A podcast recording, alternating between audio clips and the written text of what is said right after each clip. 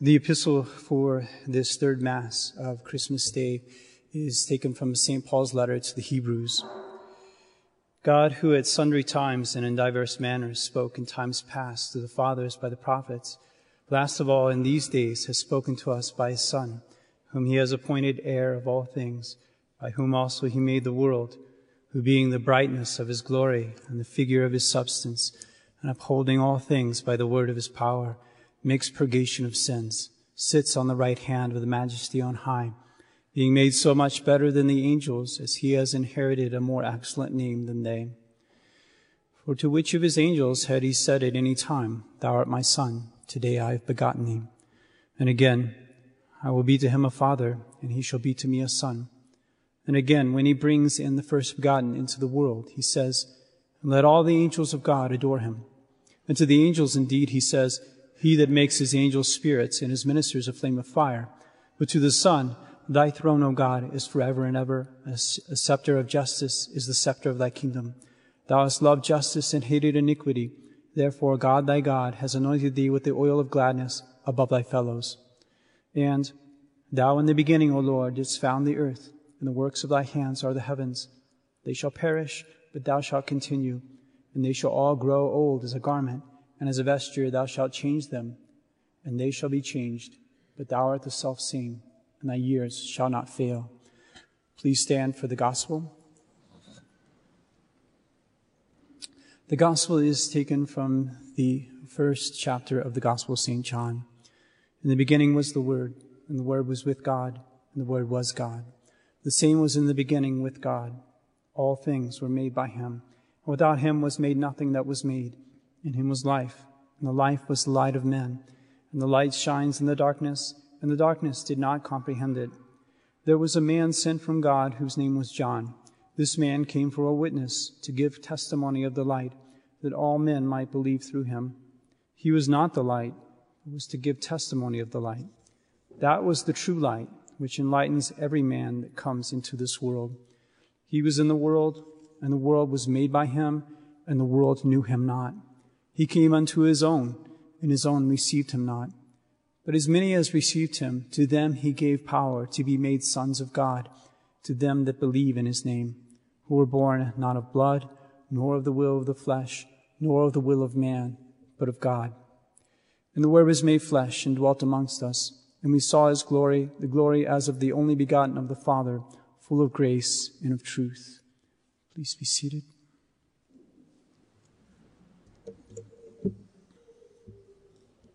In the name of the Father, and of the Son, and of the Holy Ghost. Amen. Dear Reverend Father, dear faithful, in the beginning was the Word, and the Word was with God, and the Word was God. When we contemplate this great mystery of Christmas Day, it's important that we start there at this last gospel, which today, on Christmas Day, is the first gospel you know that on Christmas there are three masses, and each of them commemorate a certain birth, as it were, of our Lord Jesus Christ. The first Mass commemorates his birth into this world. The second Mass, his birth into our souls. And the third Mass, this Mass that you are assisting at right now, commemorates, as it were, his eternal birth, his eternal generation from the Father. And that is where we must start today in order to contemplate this mystery of Christmas. We must start in eternity. We must think about that time when nothing at all existed whatsoever except for God, where God dwelt in his eternity before there was any material creation whatsoever. And he has this ineffable interior life wherein God is so perfect that the expression of his own knowledge within himself is his very being, is of the same nature as himself, is a divine person. And the expression of the love of God within himself is so perfect that it is also his very being that shares his very existence, his own nature, is also a divine person. God was perfectly fulfilled in himself even though nothing existed besides him. There was nothing that was lacking to him. And yet, in his infinite wisdom, he decided that he would create other things distinct from himself, that he would bring into being by a single act of his will an entire universe, this universe which we occupy, which is so overwhelming, that has these billions of galaxies, has trillions of stars. We know that he decided as well to create life. He didn't just want for there to be inanimate things, things which is sort of, you know, you know how inanimate things work. They, they interact just by sort of slamming into one another. They do not have the power of self-movement, the power to direct themselves towards things that are outside of them. So God gives souls, gives the power of self-movement to these higher beings, plants and animals, and of course, us. And all of this is an incredible thing. The, the creation of God, the desire of God to make other things beside himself, even though he is absolutely and utterly fulfilled within himself. He has no need of any other thing to fulfill him. And of course, he could have stopped there. He could have left it there. He could have sort of emitted, created, sustained in existence all of these other things and left them to pursue merely natural goals. You think about, well, if you had some parents that that were raising some children. And during the course of their childhood, they communicated to their children uh, various skills that they would need to make it in life. And when they came of age, when they were 18 or 21 or whatever, and they said to them, okay, I've given you the capacity to, to live your life. Now go. Have a good life. Pursue your goals. God could have made it such with us, that He left us and, well, the rest of creation to pursue what we might call the ends of the universe, the purposes of nature. But His wisdom wanted something more than that. And this is what we celebrate today on this feast.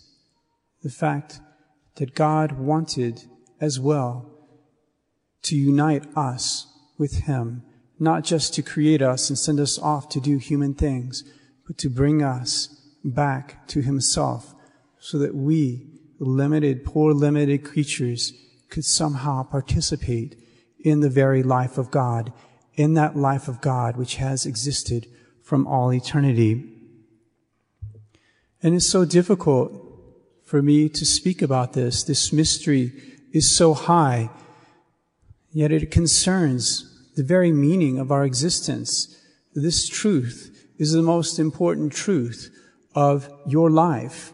The truth that you must try to grasp as best as you can and to live by as best as you can. The fact that God wants to unite himself with you, that he has made you for him, to dwell with him, to live his life for all eternity. Because this is so difficult to speak about, it's a mystery that's so sublime, I must call upon a text of the liturgy to assist me. One of these famous O antiphons that appear in Advent.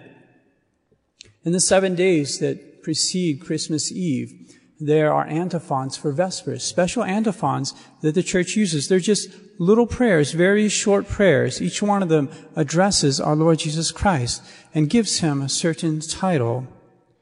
And the very first one that appears on December the 17th says to him basically this, O wisdom, you who came forth from the mouth of the Most High, you who touch from one end to the other, you who order all things strongly and sweetly, come to teach us the way of prudence.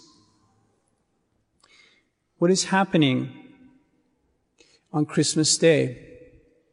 Something wise. We know that the wise man is someone who is able to see from a very high level. He has a vantage point that is higher than other people. A vantage point that is so high that in a sense we, we may say that he's able to see all things. He's, he has a grasp of the whole. And what this antiphon is saying to us that the wisdom of God is, is not just that he, he grasps all things, that he has all knowledge, knowledge, but his wisdom also touches all things. He touches from one end to the other. On the one end, you have his eternal, infinite existence. And on the other hand, you have his finite, limited creation, which is as nothing compared to himself.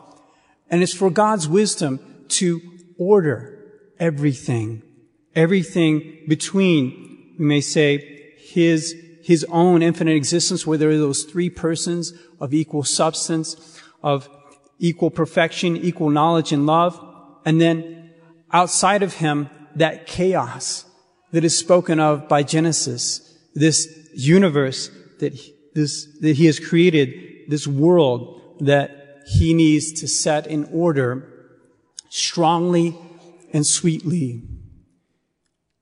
He does that. His wisdom does that.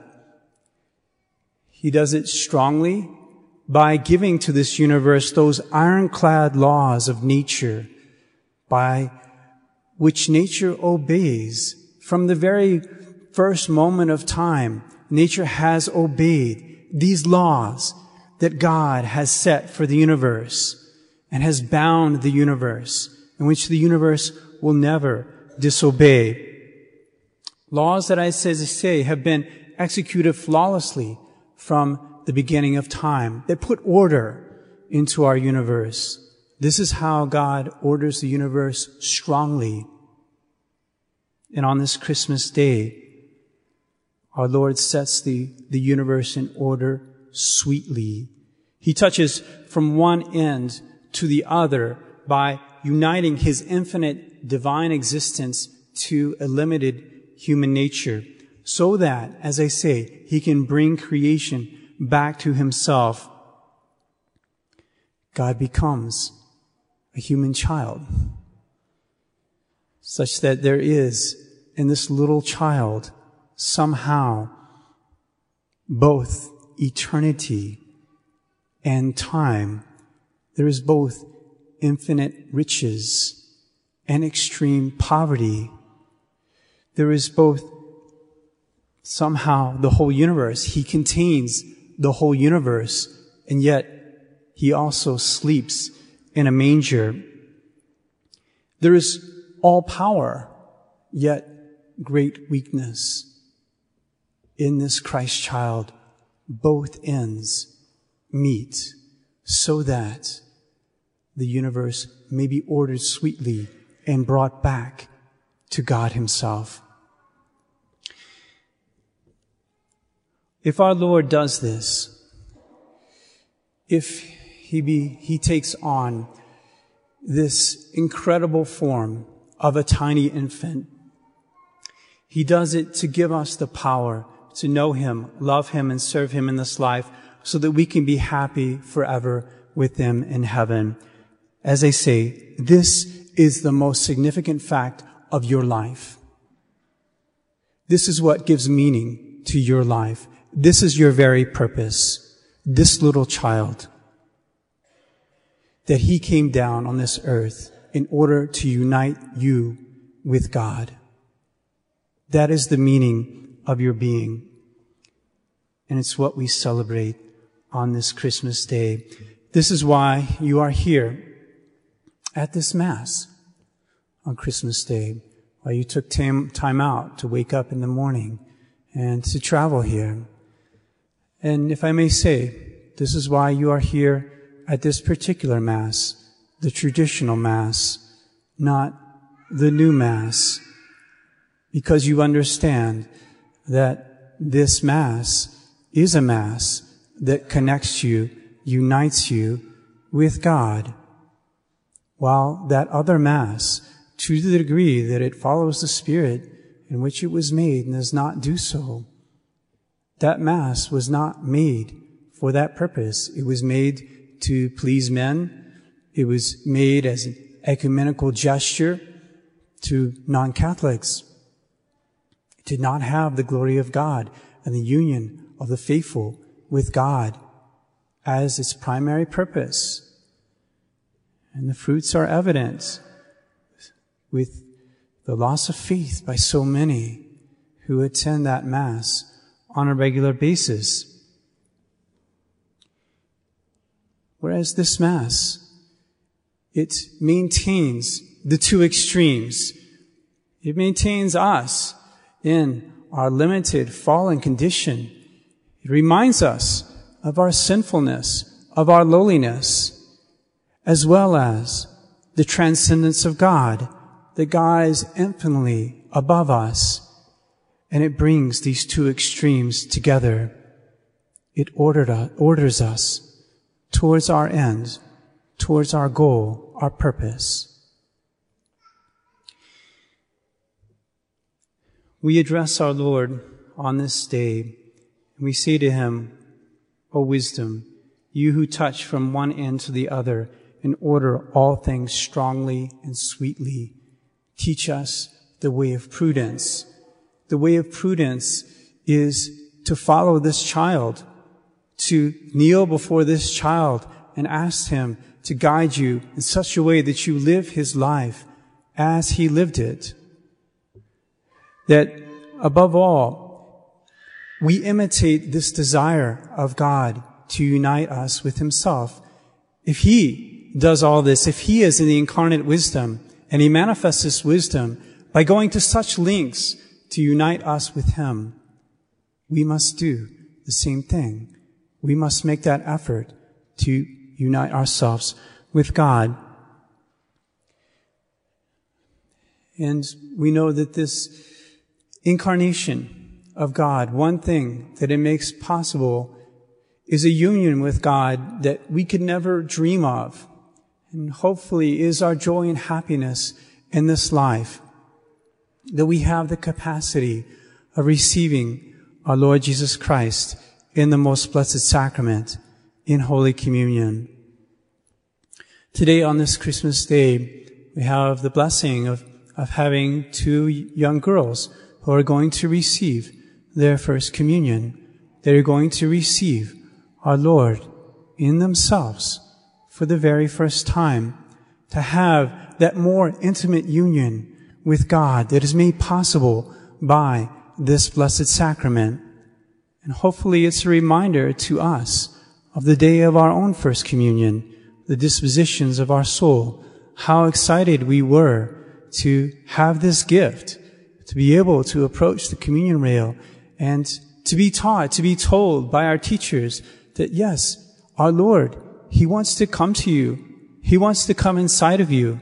He wants to be with you. He wants to draw you to Himself sweetly through this divine invention of the most blessed sacrament. How joyful we were to approach that communion rail, receive our Lord, and go back to our pew and say to him all that was on our heart. On this Christmas day of 2021, when we receive our Lord in the Blessed Sacrament, above all, we must have this desire to accomplish what He has made us for, that we really, really want to be close to Him. We want to be united with God. You must not think that He does not want it. He's gone so far to prove to you that this is what he wants. He became so little so that he would not be intimidating, so that you would not hesitate to approach him. But you must have this disposition, this desire in your heart, this love in your heart to want to be with him as well.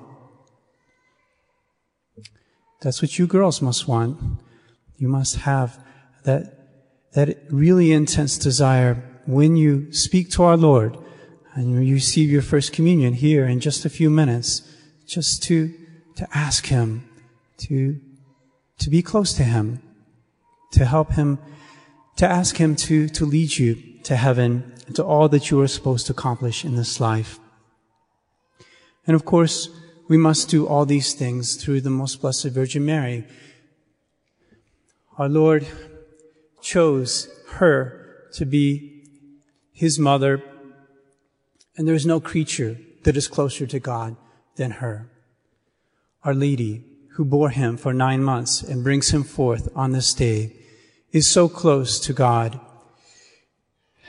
that all who go to God must go to him through her because she is the first creature, the one through whom God came to this earth. She is also the one through whom we must go to him. And if we ask her to, to create in our soul, to, to make in our soul those dispositions that, that are most perfect for receiving him, she will definitely ask of God, God this grace for us so that this Christmas day, on this Christmas day, through our devout and fervent communion, we may draw ever closer to this Christ child, the incarnate wisdom, our Lord Jesus Christ. In the name of the Father and of the Son and of the Holy Ghost. Amen.